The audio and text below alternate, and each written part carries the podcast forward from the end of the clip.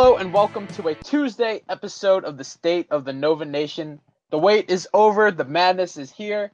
The men's team is in, the women's team is dancing, and it's finally that time, the best time of the year. I'm Eugene Rapay, he's Chris Danzial, and she is Catherine Ryan. Catherine, how are you doing today? Good. How are you guys? Thanks for having me on again. Yeah, we were glad you were able to squeeze us in in your busy schedule and have you back on the show. We're going to talk a lot of Selection Sunday, Big East tournament. You were there repping VU Hoops. Got a few nice pictures in on the garden floor. It looked like a great time. Yeah, I mean, the trick is when you cover those things, is just to act like you know where you're going. Don't slow down and have anyone stop you. And you can basically go wherever you like as long as you're wearing a press credential. And that is what I learned too. If there's a sign, just take it. Just just do whatever you want. And if, if someone stops you, just show your press credential and then hopefully they'll let you slide. Yep. So in this episode of the State of Nova Nation, it's kind of been a while. I guess it's been almost a week or just over a week since our last episode. We just brought Catherine on to help us dissect, digest, and talk about the Big East tournament, Selection Sunday. So Villanova wins another Big East tournament title, third in four years, back to back. How do you think this one stacked up compared to last season's run? It's tough to say. I would say last year, just putting myself in a pre Wisconsin mindset. You know, you were sort of of the opinion that Villanova had gotten Josh Hart back. This was the year we were going to get, you know, a repeat going. The, the team was as strong as the year before, if not stronger. And when we won the Big East, the game, just like this year, was a was a tight game with Seton Hall. And you just sort of felt like we had the momentum going in the right direction. We weren't going to get tripped up again. And then you ended up sort of falling back into the same trap we were all too very used to prior to the national championship. So I think for this year, it was a little more, I guess I'll say unpredictable because I think the team had sort of, uh, you know, as much as a top five team could stumble was sort of stumbling towards the end of February. We had a tough road trip towards the end of the season. It, uh, the team wasn't looking as sharp as they, you know, as we were used to seeing. And they were sort of showing some weaknesses, some cracks. They were looking a little bit mortal. So going into the tournament, you really weren't, weren't sure what to expect. And there was, I think, a little bit of nerves over whether this was just going to sort of further highlight problems that we had now been made aware of or whether the team would get back on track going into selection sunday and you know the start of the tournament. So i think the big east tournament in general this year I, I don't think it's so much about you know getting the back-to-back titles or the third title in four years. I think it's more about just the optimism around the team now heading into the tournament because i think you felt people sort of be a little bit relieved at seeing everything kind of go back to normal. They were hitting on all cylinders. Things that we were used to seeing had come back. People were getting their shots back things like that. So i think it's it's a great sign heading into march but i would say the the general excitement is more about that as opposed to the tournament champions. But that of course is, is always exciting and it just speaks to the level of uh, play and consistency that the program's had over the past few years. Yeah, Catherine, I kind of felt the same way. The momentum that Villanova is bringing into March now is uh, kind of unparalleled, and it's it's kind of weird to say that because yeah, we won the Big East tournament last year and we won it in 2015. Both followed up with around the 32 losses, but those games and, and Jay kind of mentioned it in in his post game, I believe, that those games were kind of like in in the bag by like middle of the second half at the absolute latest. You know, it was kind of all business, shake hands, everyone move on with their lives. But at the end of this game, at the end of the Providence game, everyone was jumping up and down, like hugging each other, getting all real hyped, kind of like how Seton Hall reacted after they beat Villanova in 2016. I wanted to see that actually. Like I didn't want, you know, everyone kind of gets on the whole like let's just take care of business and worry about the NCAA's. And you know what? That's fine. I get that. I understand that mindset. But at the same time, I'd like to see a little excitement, a little flair to a victory. You know, because I feel like it gives this team more momentum. It doesn't kind of fall back into that trap like you were saying earlier that you know they can just kind of beat these teams and just go on and just go through the motions. I, I feel like this gives them a little bit more me- momentum going into March or the tournament. Yeah, and I think also you, you you don't really see it, I guess, with the players just because Villanova is always you know so buttoned up when it comes to things like that. But I really do think that the players and Jay uh, took it personally not winning the regular season title. I think that probably means more to them as a program just to to be able to say you're the top dog in the Big East over you know the course of an entire conference season. And at the end of the day, it's it's not a huge deal, but I do think that that sort of put a little bit of a chip on their shoulder going into the Big East tournament, just sort of the mindset we're not the one seed. I mean, they hadn't been a one seed you know since they won the national championship in, in March Madness. I mean, they'd been heralded as the class of the Big East for the past you know five years.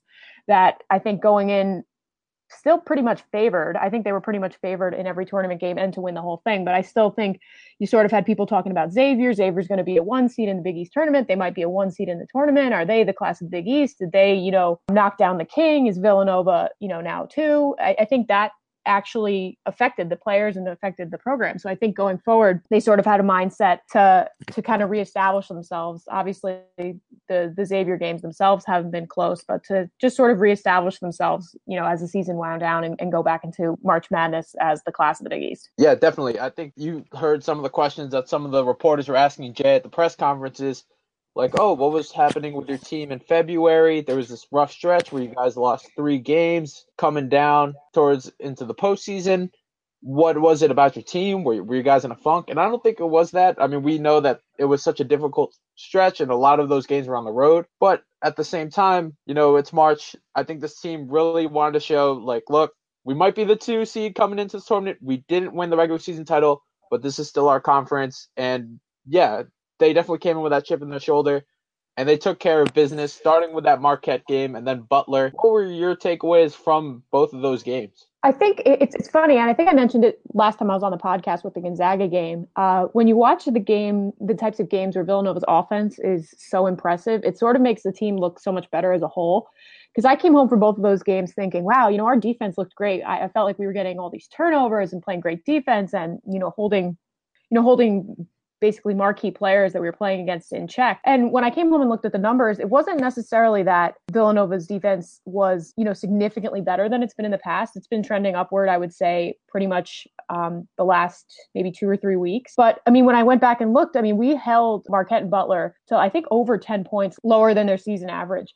And the defense was just subtle. There weren't the sort of flashy defensive numbers. When you went back and look at the games as a, as a whole, you really felt that Villanova in, in general had put forward a really strong defensive effort, but it made it look easy because the shots were falling. I mean, I think the three games in general, we shot, you know, almost 44% from three. We shot over 50% from three against Marquette, which is just unreal. And and 50% from the floor in all three of those games. And I just think like when the offense is clicking like that, you know, even an average defensive effort looks impressive because, you know, the margin of victory is 20 points.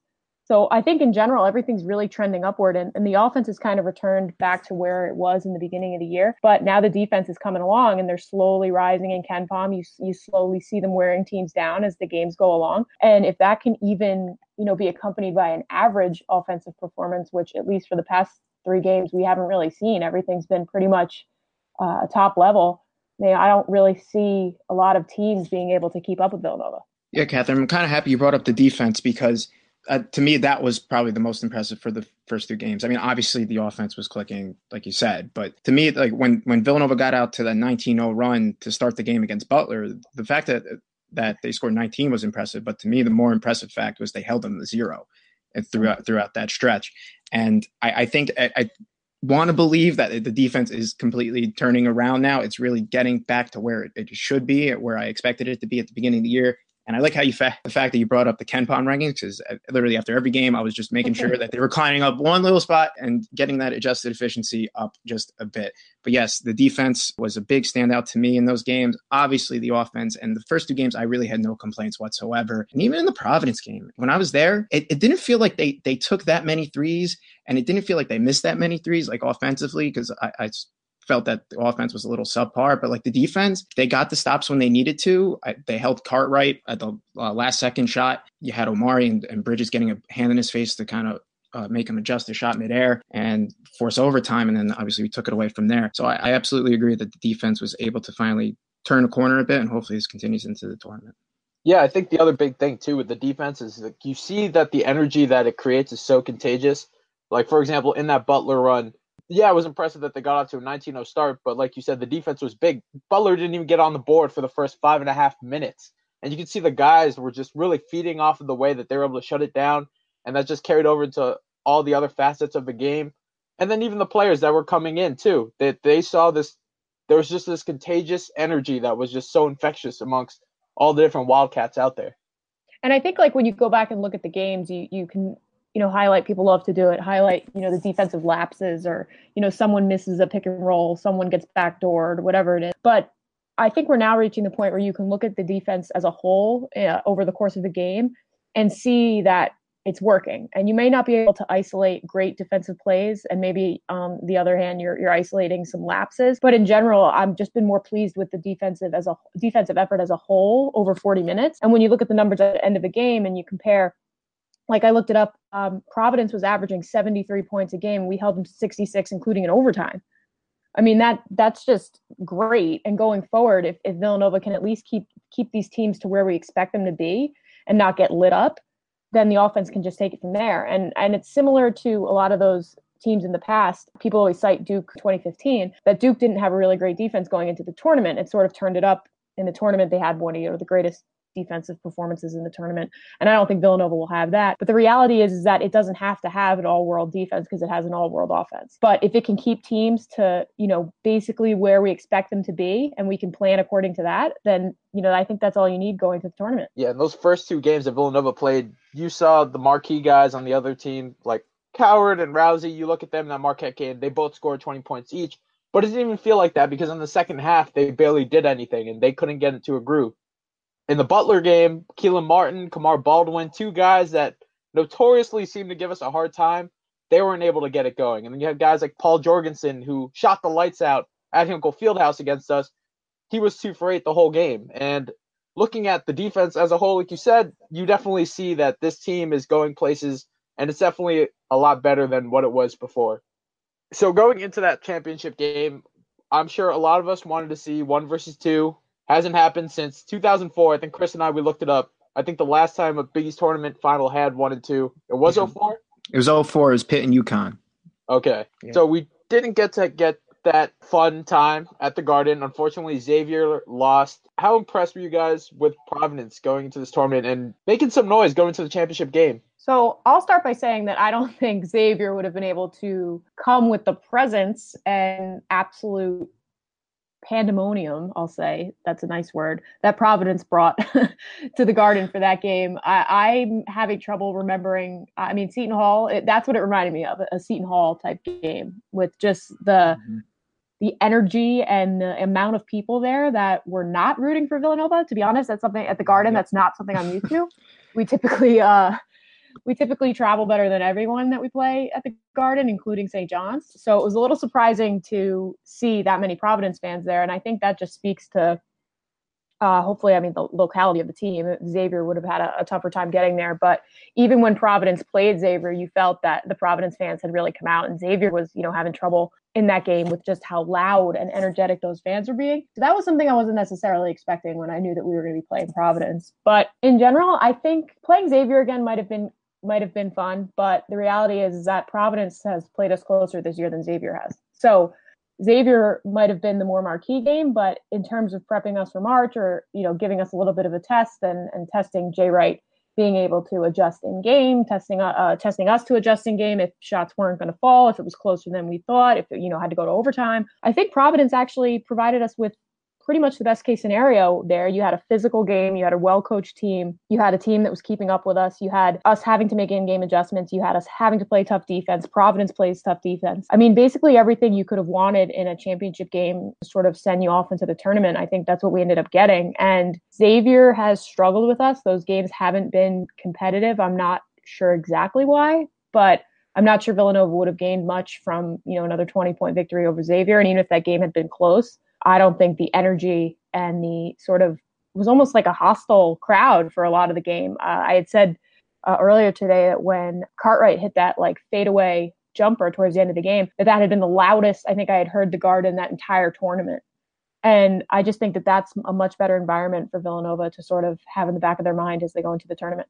Yeah, Catherine, building on your your Providence fan point, I was really not expecting that many fans for them at all. I, I, I don't know what it was. I, I guess it's because they're more local, but I, I really wanted Xavier Villanova because of the marquee matchup, one versus two, great for the conference, all that stuff. But the fact that Providence brought up brought all those fans in was was pretty impressive, and I, I was glad for the environment because it did remind me of a Seton Hall game, reminded me of that 2016 final. That was probably one of the best basketball games I've ever been to, if not the best. But they Providence fans, man, they they are annoying. I, I, I I always liked Providence too, and like I kept saying going in this game, like I don't, I don't know if I'm going to really enjoy this game. Like, I don't really hate Providence. It's going to be hard to get into. And then as the game went on and, and on, and I'm just like, all right, these guys got to they got to shut up. They don't know what they're talking about. Like they're very very big whiners. I don't know, probably a Boston thing, probably New England. they but, they definitely have a, an edge to them, which I yes. wasn't really aware of because I haven't really been to many competitive games between Villanova and Providence, but. Mm-hmm there's definitely sort of I mentioned it to someone, and I don't know if it's because they consider themselves maybe a hockey school, but there's definitely that like sort of hooligan ism yeah. type of thing. I, I mean, mm-hmm. a couple friends of mine said when they were even trying to get into this into Madison Square Garden, Providence fans were just like hooting and hollering, and, and, mobs of them were coming out of the train station and just being loud. And that was before even getting into Madison Square Garden. So, I mean, they were amped for that game from the beginning. And I don't think the Villanova fans there were even expecting that because you definitely, you definitely saw that it took a little bit for the Nova fans probably to, to get to that level of inebriation to start mm-hmm. making it noise. But it definitely during the announcements, I was like, this is bad. Yeah. Like this is all Providence. And the. Providence fans were booing everything Villanova related. They booed Father Peter. They booed a yeah, priest. They yeah, they did. They booed Kyle Lowry. I mean, they booed everything. And yeah, uh, I mean, I appreciate the energy, but you know, I definitely Villanova is going to have to be prepared for that going forward because we can't we can't lose MSG as our Pavilion East. That's for sure. I mean, it definitely did bring a great energy to the game, though. But I feel that that their fans kind of helped, them along a little bit. This game was full of runs. It was like early on, it was like 9-0 run, then 9-0 run, and then 10-0 run, 10-0 run. It was match run for run matched each time, and I, I thought that was that was pretty good. Like I was like, all right, this is actually going to be a good game, and Providence was able to build on it and then we finally were able to get a lead, and then we kind of let that slip. I, I, didn't really understand what was going on at first. I was like, all yeah. right, guys, like let's uh, let's calm down a bit. But we were able to obviously recover in overtime, and I, I thought in overtime, obviously Bridges clutch three off the Jalen mishandle. I mean, what what else can be said about Bridges? He hit the two clutch threes in overtime. And then, but Jalen, Jalen dunk, our favorite yeah, play. We don't get to Jalen, see it a lot, but that's true. To, to bring down the house, basically seal the game up. That was that was phenomenal. And then the weird Donte layup yeah. almost stuffed by the rim i was like, gotta go up gotta go up a little stronger with that. Yeah i know. It was like I've gotta uh, clear the rim. please just just just put it in the basket at this point. It doesn't really matter how you do it just do it uh, after it's the, funny the, though because the horrible the game reaction you were talking about with the players before where you were like they you know after the game um, they were so excited to win and then you saw that energy and that sort of emotion come out and, and that's definitely a product of the type of game it was. So i think that mm-hmm. going forward um, that's a good thing for them to to be able to call on if they find themselves in a similar situation in the tournament. Yeah, what would you guys say that the fan split was? Like 55 45 Nova? Like it was definitely uh, pretty close. They were they were louder than Nova fans, so I I yeah. that's I think objectively a fact. So I'm not really sure what the numbers were, but where I was sitting, it felt like giant pockets of them. I don't know if they if they all came together, if they bought their tickets in groups, but giant pockets and you know no Nova fans to be seen. So yeah. I don't know, but our fan base isn't exactly known for being the loudest either. So we could have had them outnumbered, and it would probably would have been a, a little skewed voice wise anyway. But I, I felt yeah. that a lot of where I was sitting, there was a lot of Nova fans with a good amount of Providence fans. But I felt like the Providence fans are all like there was like upper deck. They kind of dominated the entire upper deck. I felt like there's also this like it just sort of happens. It's like this human nature where if your team's better and you feel like they're going to pull away, you don't necessarily get as obnoxious and up in people's faces when you feel like at the end it's you know it's going to be a 15 point game. And I think Nova fans felt that that might be what, what was going to happen. I think that's what they were expecting. I think the spread was like 12, 11 or 12. 13 and a half, actually. 13 and a half, yeah. yeah. So I, I, think people thought it wasn't going to be close. So in the terms right. of Providence fans being rowdy in the first half, it's more of like let them have their fun mm-hmm. you know, this isn't even going to be close. And then by the time the Nova fans were like, oh, wait, shit, we've just given up a 9 run. We're going overtime. Uh, right. By that point, Providence had basically been dominating the entire game. yeah, no, no, you're right. I, I, feel that like underdog fans, they get more into it, that, at least at first. And like if you're like a fan of a favorite, like who you just expect to coast through the game, you kind of wait, mm-hmm. sit back. But then like, but once once overtime and like the end of the second half kicked in, I, I felt like we were just mm-hmm. as loud. I, I think we definitely definitely when Bridges hit that three off the Jalen fumble, that yeah. was incredible. Yeah, that was good. I will say though, I, I did feel that that thirteen point five point spread was a little heinous. I thought that I don't know. Providence usually always gives us a hard time in the Big East tournament, at least since conference realignment they have. Mm-hmm. Yeah, I don't know. Maybe they thought that they'd have nothing left in the tank uh, after two straight overtimes and 3 Mhm. straight overtimes after our game was over. But uh, yeah, I would have never put it that far. And also, I just feel like the type of game it was and what and Providence's style of play those past two games and really like going down and coming back. I mean, even if the Villanova had been up by 13, Providence had been showing that they can close the gap real quickly. I, I don't know exactly how you feel. I mean, I think I have a guess. I don't know if you're on the Xavier bandwagon, but I agree with you in that. I was definitely happy that Providence won. I feel like they placed they definitely placed a lot tougher. But just in general, I just haven't really been all that sold on Xavier. I always just felt like they've just get, gotten lucky, or they Mhm. just seem to just get the bounces going their way at the very end when it matters most. But I totally fell in love with Kyron Cartwright. I thought just so much swagger, like so he was just so clutch coming in. And he was great in that championship game, but let's talk about the real hard hitting stuff. Ed Cooley's pants. What did you guys think of that when it happened? I thought he either sat in something or was sweating through his pants. I it never even occurred to me that he would have actually ripped his pants because I'm not really sure what movements he was doing where um, the whole seat of his pants would have ripped open. Once I saw on Twitter that he was covering a rip in his pants, it became almost even funnier.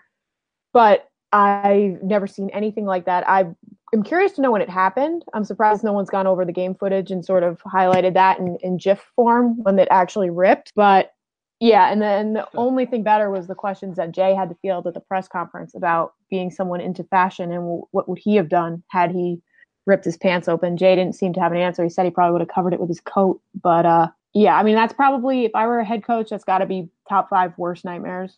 Some sort of wardrobe malfunction. Championship game, sold out arena, everyone just sees ripped pants. Yeah, I mean, the curious part to me is that nobody he didn't have a spare pair of pants. There there was nothing else to put on, even sweats. So he wears this like weird towel skirt. I mean, and that just seemed like a strange way to handle it.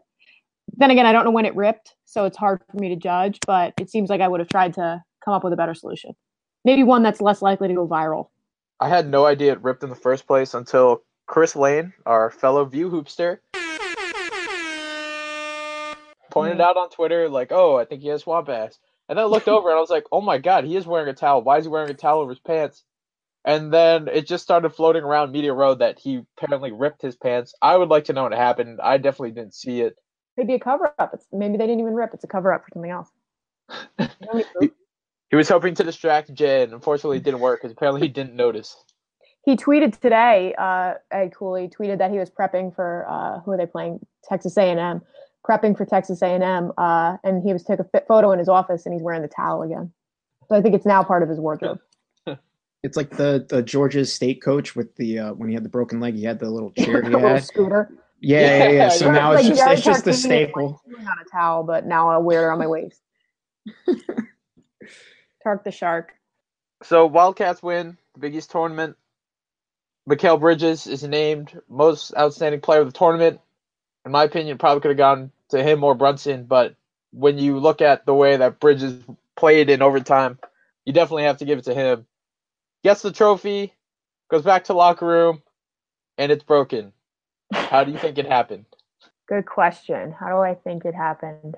Whoa, whoa, whoa! I don't know. whoa. Someone mistook it for a loose ball and dove into a set of chairs. The Villanova way. The Because that can't way. happen enough. Yep. Grit. Wait, wait, the trophy broke. I Yeah, the hear this. trophy. Yeah, the the trophy. The player that was on the trophy literally broke off at like its legs. At its hand, its hand broke off. Oh, oh! I I saw the whole thing like. No, fall I'm apart. making. I'm kidding. It's Oh. Uh, One more oh hand. my god! Wow, that's great. right over our heads.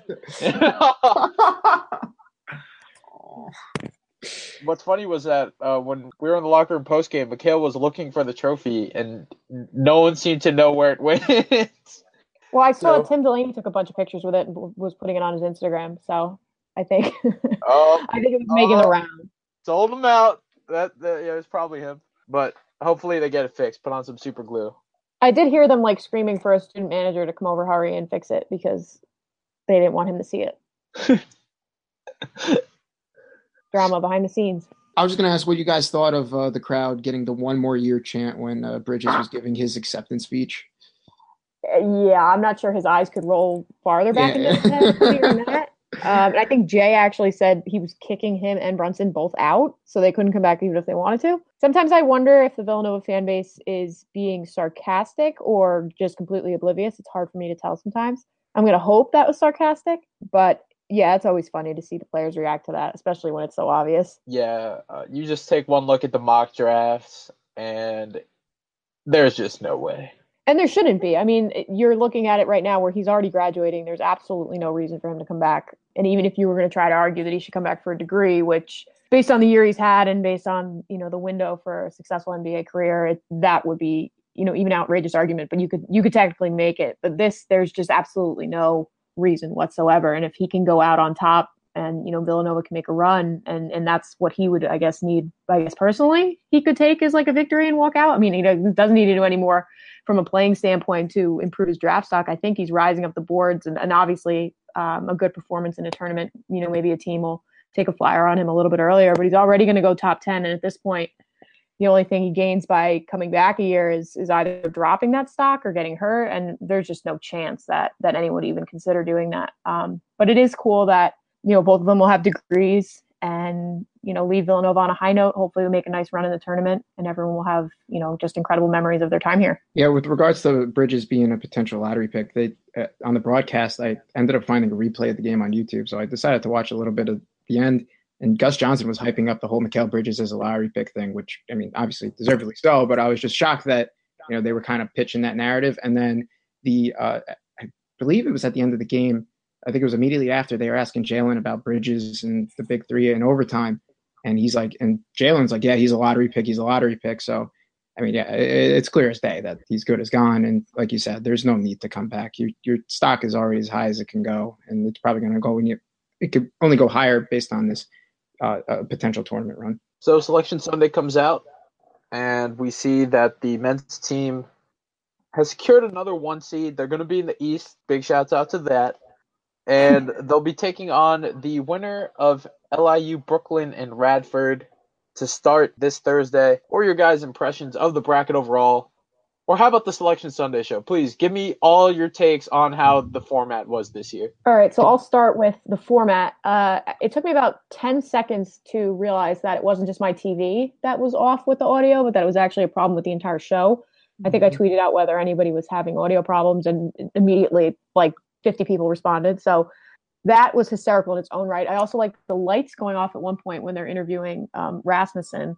Just a complete shit show from a production standpoint. The idea of releasing all of the auto bids first, the ones that everybody knows, and then going through the at large bids alphabetically basically sucked all the drama, you know, I felt out of it. I had uh, said earlier on the blog that uh, the two best things about Selection Sunday are the drama of who gets in and the reactions from the teams. And I felt like this uh, broadcast effectively killed both of those things with the drama of the at-large teams, you knew who was going to be who were going to be the controversial teams. I mean, just off the top of your head, you can think uh, Syracuse, Oklahoma, um, Arizona State. I mean, those teams were you know on the bubble. People were wondering if they were going to get in, and doing it alphabetically. I mean, within 10 seconds we had Arizona State up there and people were like looking at it being like what is it is this are these the teams that are in or are these the teams that are not in like wh- what does this mean and as it's going along you know they're basically having to announce like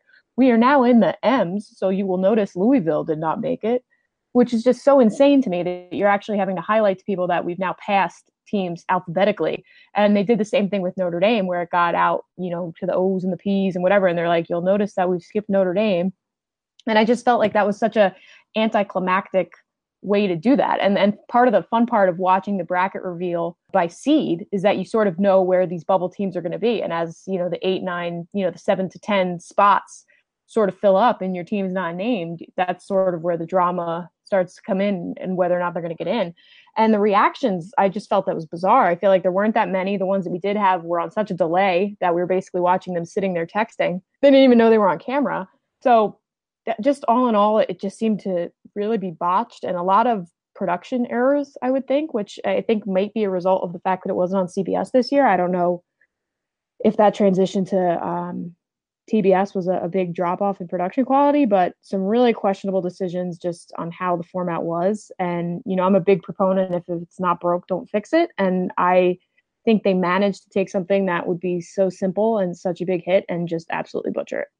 Oh yeah, it was definitely worse than that one year.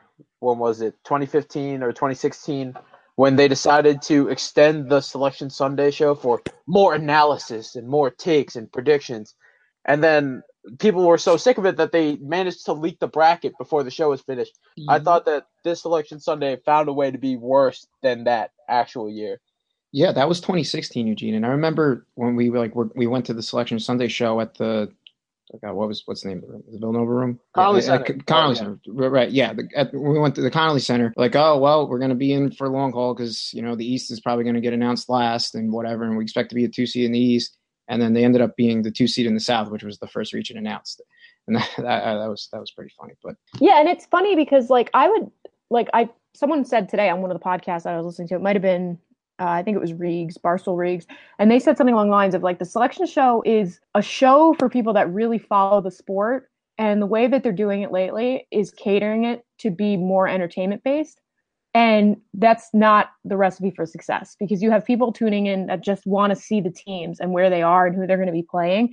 And there is that sort of human interest story. You know, you want to hear, you want to see the videos of the, you know, bubble teams getting in. And, that's like part of what makes it entertaining.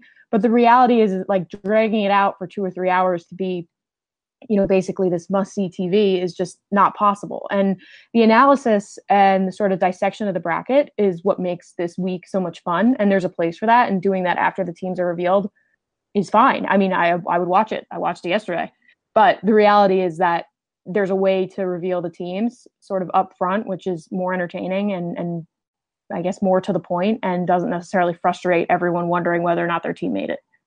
So Villanova being the top seed in the East region, let's be honest. On a scale from one to I'm booking my tickets for San Antonio, how good should we feel about this region or this bracket? I think overall it's a great uh, draw for Villanova. Uh, it was very refreshing not to see um, Duke, Michigan State as our 8 9 game. So I was very optimistic when I saw that we basically just had two normal teams. I, originally, I thought it was going to be sort of an underrated high major situation like we had with Wisconsin. Uh, I did have sort of a sneaky suspicion that they were going to try to put Alabama or Missouri in that region just for the drama of having potentially Collin Sexton or uh, Michael Porter Jr. playing against Jalen Brunson. I also thought Oklahoma, the same exact reasons, would find their way there, but obviously the committee would rather have Trae Young go up against Duke, which I think would be uh, television. But as for Villanova's bracket, I think that's great. When you look through it, there isn't really a team that is a matchup nightmare for Villanova. I guess if you go through it chalk wise, you'd think we'd end up playing Purdue. I don't think that they're a matchup nightmare for us. I think Purdue, I think Villanova would um, be very successful against Purdue. I don't think they'd have much of a problem with Haas. I think they'd be able to contain him. And if Villanova's hitting shots, I don't think Purdue's going to have an answer. I think mostly the question mark that you would look to would be more Texas Tech. Texas Tech was one of the teams, oh, you know, all during the year, people were saying, oh, Chris Beard's got this great team, Keenan Allen, it's going to be great. And I think they've sort of slipped a little bit. A three seed seems about right for what they were projected, but a lot of people had them in the final four, you know, earlier this season. So if they can get past Stephen F. Austin, which, and today I heard a bunch of people saying that that was going to be a trendy upset. I'm not sure about that. I think if Villanova ends up fa- facing Texas Tech, that could be one of the tougher games, but I still think Villanova would make it past there. But if we're going to just go to the second round, um, Virginia Tech, Alabama. A lot of discussions, obviously, about Villanova potentially facing Alabama. Uh, I think Virginia Tech's the better team, and I think Virginia Tech is. They're obviously way more balanced. They have like five players uh, averaging in double figures. They'd be a tougher matchup for Villanova, I just think, because Villanova's going to shut down Collin Sexton, and there's not going to be a lot of other people in Alabama that are going to give you trouble from an offensive end. Alabama plays very good defense, and I think I touched on it earlier when we were chatting. But Alabama plays very uh, hectic and frenetic. There's a lot of turnovers. They commit a lot of turnovers.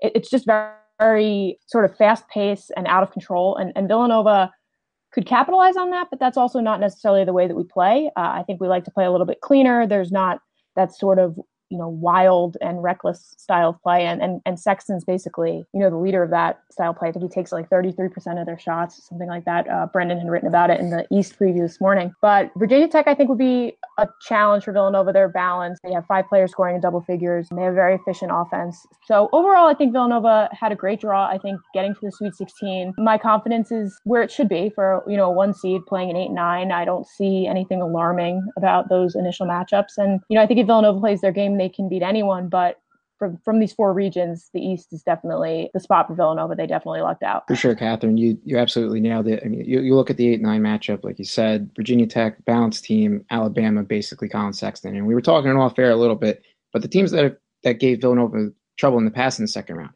with UConn, with Shabazz, he had support. In 2015, with NC State, uh, you had Trevor Lacey and Cat Barber, like they were both good players, and they had Malik Abdul-Abu. Then in 2017, you had Ethan Happ, uh, Action Bronson, and Nigel Hayes, all going, uh, all big time players, all experienced players, and they basically ended Villanova's run. Alabama just has Sexton and Virginia Tech. I don't, I don't know uh, really much, what they got going on there. I know they did have the big upset at Virginia. That was probably that was probably their biggest win of the year. So they do have the propensity to beat these bigger teams, but at the same time, I just don't see it happening. And I think probably the best part of this entire draw is the fact that, yes, it's in Boston and that's basically the Pavilion North, but at the same time, you look at all these teams, which one of these teams is going to get their fans out there to Boston and which t- team, none of these teams are based on the East Coast at all. Like West Virginia, no. Wichita State, no. Assuming they get there. Florida, maybe they can get their fans up there. I don't know. Texas Tech won't. Arkansas, Butler, and and then Purdue would probably be the closest one. I, I, I they do have a pretty big fan base, but I, I don't see a, a bunch of fans going out there. So it's going to be a home game. If Villanova gets to Boston, they will all be home games, all favoring them, and they should they better feed off the the, the energy there, assuming they get out of Pittsburgh, which I believe they will. But well, yeah, I mean I, that's funny that you mentioned that because that was one of the criticisms, at least when I was reading, you know, the reactions, and they were saying the ACC has nine, uh, what are they, nine teams in the tournament, and there's only one of them in the East region, and it's an eight seed, Virginia Tech. Everybody else got shipped out, and they said, you know, normally the East is a very strong bracket because you have the ACC, which is based here, and you have their high seeds. Typically, they're going to be here, they're going to be in the South, and the reality is, is they got shipped everywhere but the East. And Virginia Tech is the only ACC team there. They're an eight seed. They're going to probably play Villanova, and that's really the only East Coast team you're going to have, which is unusual when you have such a strong conference like the ACC. Yeah, in that regard, I, it just shows how favorable a draw Villanova ended up getting. I'm very happy that we're not in the same situation that we were in last year, and definitely happy that we're not Virginia. They got it real bad. Yeah, I don't necessarily understand that. It's very curious to me. Uh, the Kentucky Arizona ma- uh, matchup in the second round is is strange to me, just because obviously that's a game everybody's going to see. But I would think the committee would have an interest in having both of those teams potentially advancing. So it's very strange to to put them up against each other. Um, and neither of them, I mean, Arizona, Buffalo, I mean, both of those teams, Davidson and Buffalo, I mean, they're no easy outs either. I mean, as as far as double digit seeds go, I mean, Davidson's playing better than I think anyone in the country right now, and Buffalo has been a strong program for the last you know five or six years. So I think Kentucky and Arizona will probably get past those teams. Kentucky, I think will have a tougher time with Davidson, but but even then you're going to have one going home, which just doesn't really seem to fit with what the committee normally likes to do. They like to set up those those sort of human interest pieces or the teams that are going to you know draw some eyeballs and having Kentucky and Arizona you know basically both be eliminated by the end of the weekend one of them could be one of them will be eliminated by the end of the weekend doesn't really seem to make sense yeah, I've joked about it with Chris. There's the S curve, and then there's the adjusted S curve for storylines and other interesting things that the committee sees. Exactly, uh, and I mean, it's just the also I had tweeted it yesterday, and a couple of UVA fans got up in my mentions, but uh, I had said that if the selection show didn't kill college basketball, that Virginia Cincinnati would definitely do it. That might be a game that ends 15 13. Try um, and you'll be hearing on Twitter, you'll have Rothstein tweeting that UVA basketball is a thing of beauty. Everyone's going to be arguing, you're not a purist if you can't watch this. Isn't this great? I love college basketball. Not sure I could sit through that game, but that's a long way away. Uh, Virginia's got to shake that Villanova narrative that we carried for so long that they can't get past the the second round or they'll never make a Final Four so we'll see. Maybe this is their year, but the committee's definitely not doing them any favors with this bracket. Creighton included. I mean, Virginia's second game could be against Creighton, and Villanova knows personally that that Creighton's a tough team. So the Big East is sending six teams to the tournament. Last year we had seven. Only two made it to the second weekend.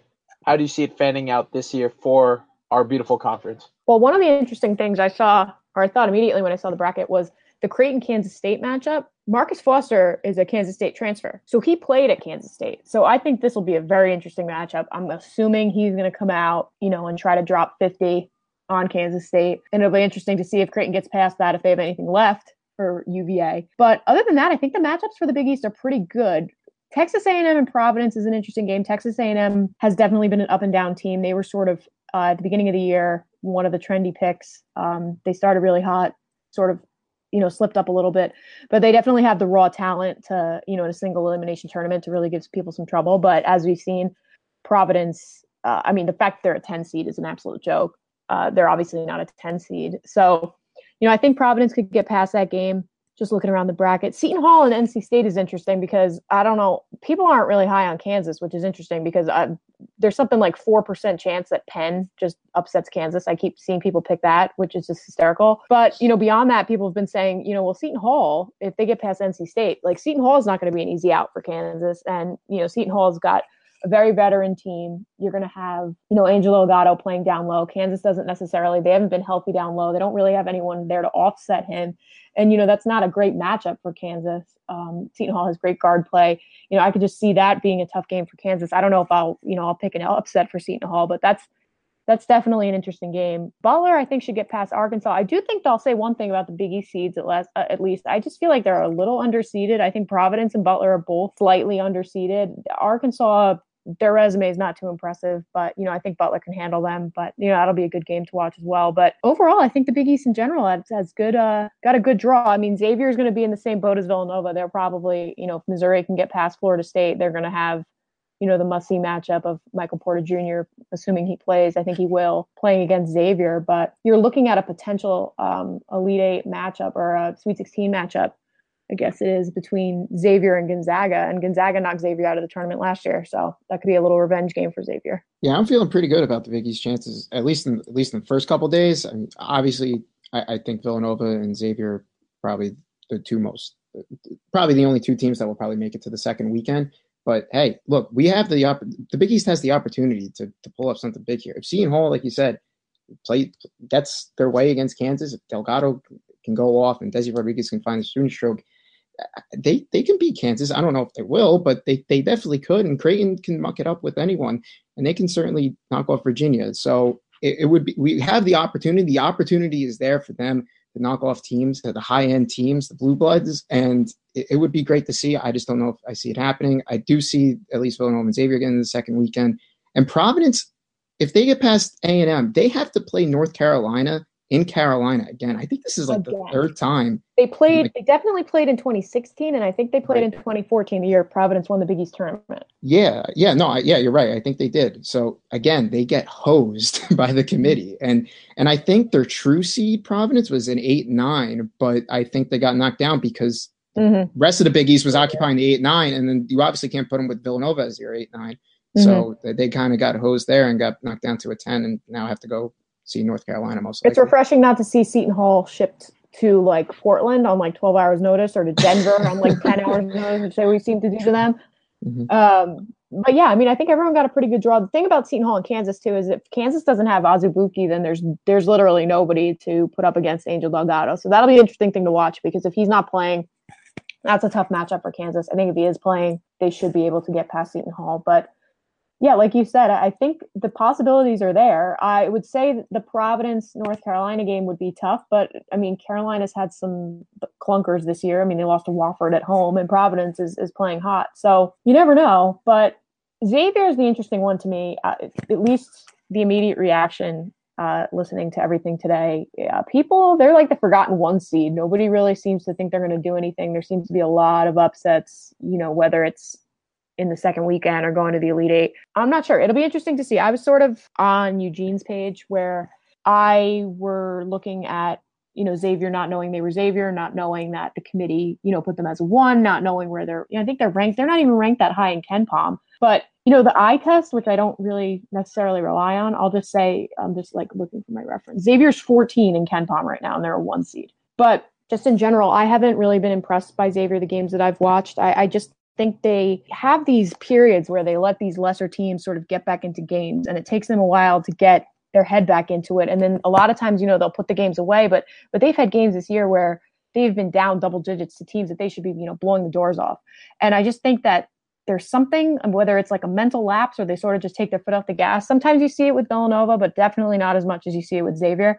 And I just think that's a recipe for disaster when you get into the tournament and you're playing against these teams that really want nothing more than to send you home. And I just think I worry Xavier just looks like they have the type of team that's going to get clipped. And and I hope it doesn't happen because I really want the Big East to to advance the two one seeds as far, far as possible obviously not to the expense of Villanova, but I just like there's something about Xavier that I just, I mean, we just saw it happen again with Providence, and and Providence, you know, almost beat Villanova. That game was close, so uh, nothing, you know, against Providence, but you know, Xavier had the chance to put that game away, and they let another team get back into it. And I just think that in a 40 minute game in the tournament, that's a recipe to go home early. And I just have not been convinced by what I've watched from Xavier. They've had a few impressive games, but I don't know. There, there's been some question marks. Yeah, you were a big proponent of uh, Xavier being a team that could be clipped, just because I, I saw you were highlighting. Uh, the, the, their luck rating according to KenPom. I think they were like one first in the nation like throughout the entire year until recently. They like dropped down to two three, but they they have that weird case of being. Uh,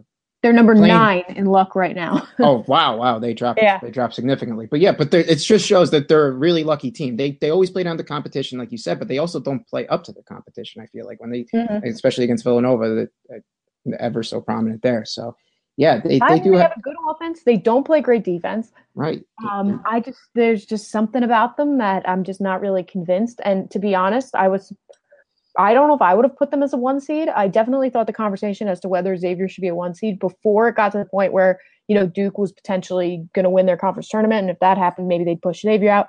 Before there became like another team and people were just sort of speaking very conclusory about Xavier being a one seed. It was surprising to me because I just really didn't think that that's like what they looked like to me. And I guess you look at the record. I mean, they won the Big East, but I, I don't know. I mean, they got smoked by Villanova and twice and i just feel like when you you watch them there's just something missing they're never sort of playing as good as they should be and i just feel like that's going to be a problem and i don't know who it will be but if you get an instance where you know xavier's you know in missouri's sightlines and porter can just i don't know go off i mean it's dangerous because if xavier can't put these teams away you're just sort of opening it up and you're just opening it up for a disaster um, i hope it doesn't happen but I wouldn't be surprised. It's pretty early in the week, so I'm pretty sure you guys haven't officially filled out your bracket yet. But gut shot, how far do you have Villanova going? This is always tough. I'm gonna say Final Four. I I mean I might have them going further. Uh, I'd have to look and see who else I put there. I do think they can win the national championship, but I think Final Four is a very real goal to have. I don't think there. We said it today on VU Hoops. There's no excuse at this point. You, you, the bracket's there. It's favorable to us. There's no reason Villanova shouldn't be able to beat every single one of these teams. Obviously, there's no guarantees. It's a one you know single elimination tournament things can happen. But i mean if things go according to plan which they rarely do but if they do villanova should be able to get to the final four no problem. And i think that eventually we're going to have to get to the point where the talent and the level that we can play at is going to have to speak for itself. And there's no excuses this time. We're healthy. We don't have a bad draw. We're not getting shipped off you know to the west or the midwest. I mean it's there. We got everything we needed. We got everything we wanted and now it's just time to execute. So I'm gonna I'm gonna say Final Four. I'm confident. I'm not booking my tickets yet, but I don't see any reason why they can't get there. Yeah, with this uh, favorable draw, I'm very likely to put them in the Final Four. I, am thinking that's probably best, not best case, but obviously, but I, I think that's realistic at this point to to assume. And if they do get to the Final Four, it's most likely they face one of Kansas, Michigan State, or Duke, which would be absolutely great.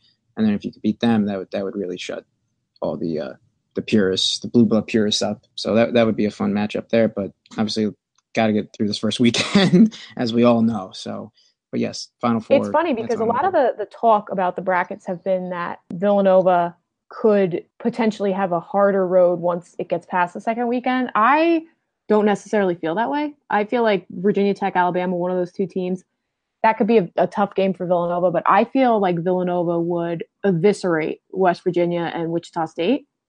Um, I just feel like they the press would not be as successful against a team like Villanova that passes the ball and shoots as well as Villanova does. And Wichita State doesn't play defense. So I, I, think those matchups, should that come, that would almost be a game I'd feel more confident about than, you know, a balanced, low possession, low scoring team like Virginia Tech or, you know, just a potential superstar in Collin Sexton. i would rather take a West Virginia Wichita State matchup. At this point, I just don't think Villanova is going to have as, ma- as many question marks, I guess, going into that matchup with the Virginia Tech Alabama game, I'm not really sure what to expect, but you know what West Virginia is. Jay Wright knows what Bob Huggins does. And with Wichita State, they their defense is just so terrible that you know Villanova offense, even on a worse night, is just going to be able to take advantage of it. Yeah, from a matchup perspective, I I probably rather face Wichita because just because of the no defense factor. Mm-hmm. And I, the press does scare me a little bit because we do have a problem inbounding the ball at some at some points in the game, especially when someone in particular has the ball. But he'll remain nameless. Yeah, yeah, yeah, he'll remain nameless. But we'll, we'll cross that bridge when we get there. Yeah. And I and look, I know not one game makes an entire team, and it was real early in the season. But West Virginia struggled against Marist on a neutral mm-hmm. court, and that was and, and Marist got absolutely beaten by the press. Like they got destroyed and beaten down, and they still were within a bucket like the entire game. So look, I'm I, West Virginia does scare me a bit, but I'd rather face what I'd rather face Wichita. But I, I, think they should shouldn't have that big of a problem in that Sweet 16 matchup potentially. Mm-hmm. And there does seem to be a little bit of a, a, I guess I'll say like a rising, you know, murmur that Purdue might not make it out of their end of the bracket. So the idea of Villanova Purdue to go to Final Four might not even be possible. So we'll see. I think who gets out of that lower half. Like I said, I think Texas Tech is a a sexy pick based on just that a lot of people thought they were going to be, uh, you know, like a top five team coming into the tournament, but they stumbled a little bit down the stretch. Uh, they did have injuries, but uh, now they're getting healthy again, just like Villanova. So it'll be interesting to see if they end up getting out of that bottom half. Well, it's that time of the day where we dive into the mailbag, open up, and take a look at all your questions. As always, you can tweet us at SONN Pod with anything you want us to talk about. We literally mean anything. We've debated about beavers. We've talked about platypuses. We've talked about Villanova basketball. We've talked about all other conferences. So please, you know, ask whatever you want, and we will get to it. We do have a couple questions. This first one is from Jerry Quinn, our guy. How likely are you willing to bet your entire 401k balance on Villanova advancing to the Sweet 16? Well, I think Jerry's definitely overestimating what my 401k balance is. Not that big of a decision for me. Um, I uh, yeah, sure. Why not? I, I'd bet it. it. Like I said before, I, normally I try to convince myself that, you know, if it doesn't happen, it's because of this, or there's someone to blame, or you know, there's some factor that we can't control. I mean, this is basically as good as it could possibly look for us, and if we don't execute, that's going to really be the only reason that, you know, we don't go hmm. as far as we we should be going. So yeah, I'm pretty confident. Probably more confident than I've been the past few years, because like I said, there's always been sort of a wrinkle where you've you know looked and been like, wow, that's not ideal. That might backfire you know, why are we going there? Why aren't we here? How are they an eight seed? You know, the same old. But this seems pretty fair. Everything seems to to be falling into place. So yeah, I'll take any bets. Yeah, Catherine, I'm, I'm in the same boat as you. I, no excuses this time around. Everything's pretty favorable. You, you got to do it this time around. You have to. It's it, these teams aren't world beaters. there's no matchup nightmare potentially. There's Sexton's only one guy. You, you got to do it. So that, sure, take my 401k balance, give it to the Vegas bookies, and, and let's let's let it ride. Don't even know if I have much of a 401k balance, but I will bet my entire Wells Fargo bank account and say that this team will make the Sweet 16 at least. Yeah. This next question is from Henry. He's a little worried. He wants to know which round of 32 team would be a bigger threat slash which one would make a more compelling matchup compelling is an interesting word because compelling implies that it would be a close, exciting game, and that's the last thing I want to see. Um, I'll say, I'll say, I think Virginia Tech is the better team. They are not as slow as Virginia, but they do play a more deliberate pace. They they run they you know they have long possessions. They don't score a lot of points. They like to keep the game low scoring. That's the type of team that traditionally can give Villanova some issues. Virginia Tech obviously is not at the level that I think is a major issue for Villanova, but it's definitely like a pace of play and a style of play that Villanova is going to want to try to reverse and, and try to drive the pace because Virginia Tech's not necessarily going to be giving them much to work with. Like I said before, Alabama plays a little more loosey goosey. They play a little bit more out of control. They're prone to a lot of turnovers, but they do play good defense. Um, I think the better team is Virginia Tech. The more compelling matchup would obviously be, I think, Alabama because people are going to want to see Collin Sexton go up against Jalen Brunson and potentially Mikal Bridges, uh, Phil Booth. You know, however Jay decides to deal with him from a defensive perspective. So I think I'd rather play Alabama. I can't believe I'm saying that, but I, I, just think I'm at the point where I'd rather try to shut down one guy or just withstand one guy as opposed to you know an older, more balanced team that that definitely is a style of play that's not necessarily conducive to the Villanova style. So I don't know. I mean, I think it's a it's basically a wash. I think Villanova could handle either team. Virginia Tech, I think, is a little bit more of a challenge. Alabama's, you know, you've got your your mission sort of set out for you is to shut down Collin Sexton and based on what we've seen, Alabama has some really bad losses, and they've had some games where you know their play is just you know entirely questionable. You've wondered how they even made the tournament if you watch some of these early games. So I, I think Alabama is a better matchup for Villanova, but um, more compelling as well because you got Sexton. So I guess that's my initial read. With regards to Virginia Tech, yes, you're, you're completely right. They are definitely the more experienced team, the more balanced team, and they're definitely the better team. And they do have that big win against Virginia, as I had mentioned earlier. So that does scare me a little bit because they do know how to knock off the big boys. And also, their coach is Buzz is, is Buzz Williams, and mm-hmm. I, I think a lot of people are overlooking that because he he did have a lot of good matchups against Jay in the old older Big East when he was around before the breakup, and I think I think he was mm-hmm. there for the first year post uh, breakup. But but still, he he those late 2000s Marquette's teams they did a number on Villanova, and they they they certainly had their win. So he definitely knows how to coach Jay, against Jay Wright.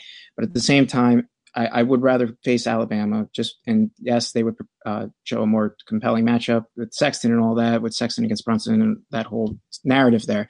And but the thing that is a little scary, and I, I saw it in the Slack chat today that I forgot who who brought it up, but Alabama has a pretty good three point defense. I think it's like thirty three percent, thirty two percent. But as Eugene uh, showed me earlier today, the, the last time Villanova went up against a similar type team in the tournament was was Iowa, and Villanova mm-hmm. absolutely wrecked them in 2016. So that alleviated my fears a little bit. So I think they'll be all right. Yeah, Virginia Tech definitely presents the bigger threat. I mean, they have some really big wins. They've beaten Duke, they've beaten UNC, they've beaten Clemson, Virginia. They've they have some great wins. They also have some head scratchers, but they're definitely the bigger threat in terms of how experienced balanced they are, just as you guys said. But yeah, I would love to see them play Alabama just because of Collin Sexton versus Jalen Brunson or whoever Jay decides to, however he decides to deal with that. The three point defense does scare me a little bit. They are a top 20 defense according to KenPom, and they do a great job of shutting down the three point line. But as Chris said, that might be a product of just SEC basketball. I, I, I'm just thinking off the top of my head. I don't think there are exactly a lot of sharp shooting SEC teams maybe I'm overlooking somebody, but there's not really anyone that comes to mind. Yeah, and I mean, there's sort of that I want to say a myth based in fact, and I, the articles I've read about it that I can't really recall right now, but there's sort of an idea that three point defense is a myth, and that the three point defense is basically just a product of the three point shooting of the people that you're playing. And the reality is that developing a, an actual three point defense is not really as effective as it would seem because it's coming at an expense of your two point defense. And the reality is, it's basically three point defense is just closeout speed. So to the extent that Alabama, like we've said before, they play great defense. They're long, they're lean, they're very athletic. Uh, yeah, their closeout speed is going to be great, but that doesn't necessarily mean that it's a unbeatable three point defense. I think Villanova with their pump fakes and you know the experienced players and the ball movement basically negates that. You know when you're dealing with a team with teams in the SEC that maybe don't move the ball as well as Villanova or shoot the three as well as Villanova, you know you have frantic closeout speed. I mean that that can just carry you as three point defense. But I think Villanova's too experienced for that to be the difference maker. I mean it, it could be a challenge. Like like I said, they play great defense and they're very athletic. But all in all, I don't see that as being something that Villanova can't scheme against uh, and pretty much negate. There you have it. That's all the time we have for today. Thank you so much for listening to the State of the Nova Nation. If you haven't already, please subscribe to the podcast on Apple Podcasts, iTunes, Google Play, or Podomatic. Always check back at vuhoops.com. We have a lot of great content going on right now about the men's and women's NCAA tournament, previews, recaps, and just a few stories leading up to this first weekend. You can follow VU Hoops on social media at VU Hoops, and that's good for Twitter and Instagram. We had a couple nice things going on. I learned how to post the IG story. So uh, there are a few nice stories from this past weekend. So definitely check those out on Instagram. And you can follow me, Eugene Repay, at eRapay5. And you can follow me, Chris Stanzial, at the Stansman on Twitter. Uh, yeah, and if you want to follow me, I'm CM Ryan624. Catherine, thank you again for joining the show and giving us your time to talk to us about Slash Sunday and the Big East tournament. Thanks for having me, guys. Nova Nation, have a good Tuesday.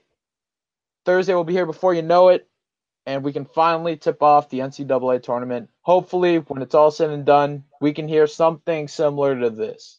Three seconds to go across the timeline. Two seconds to go. Jenkins three, right wing to win it. He made it. He made the three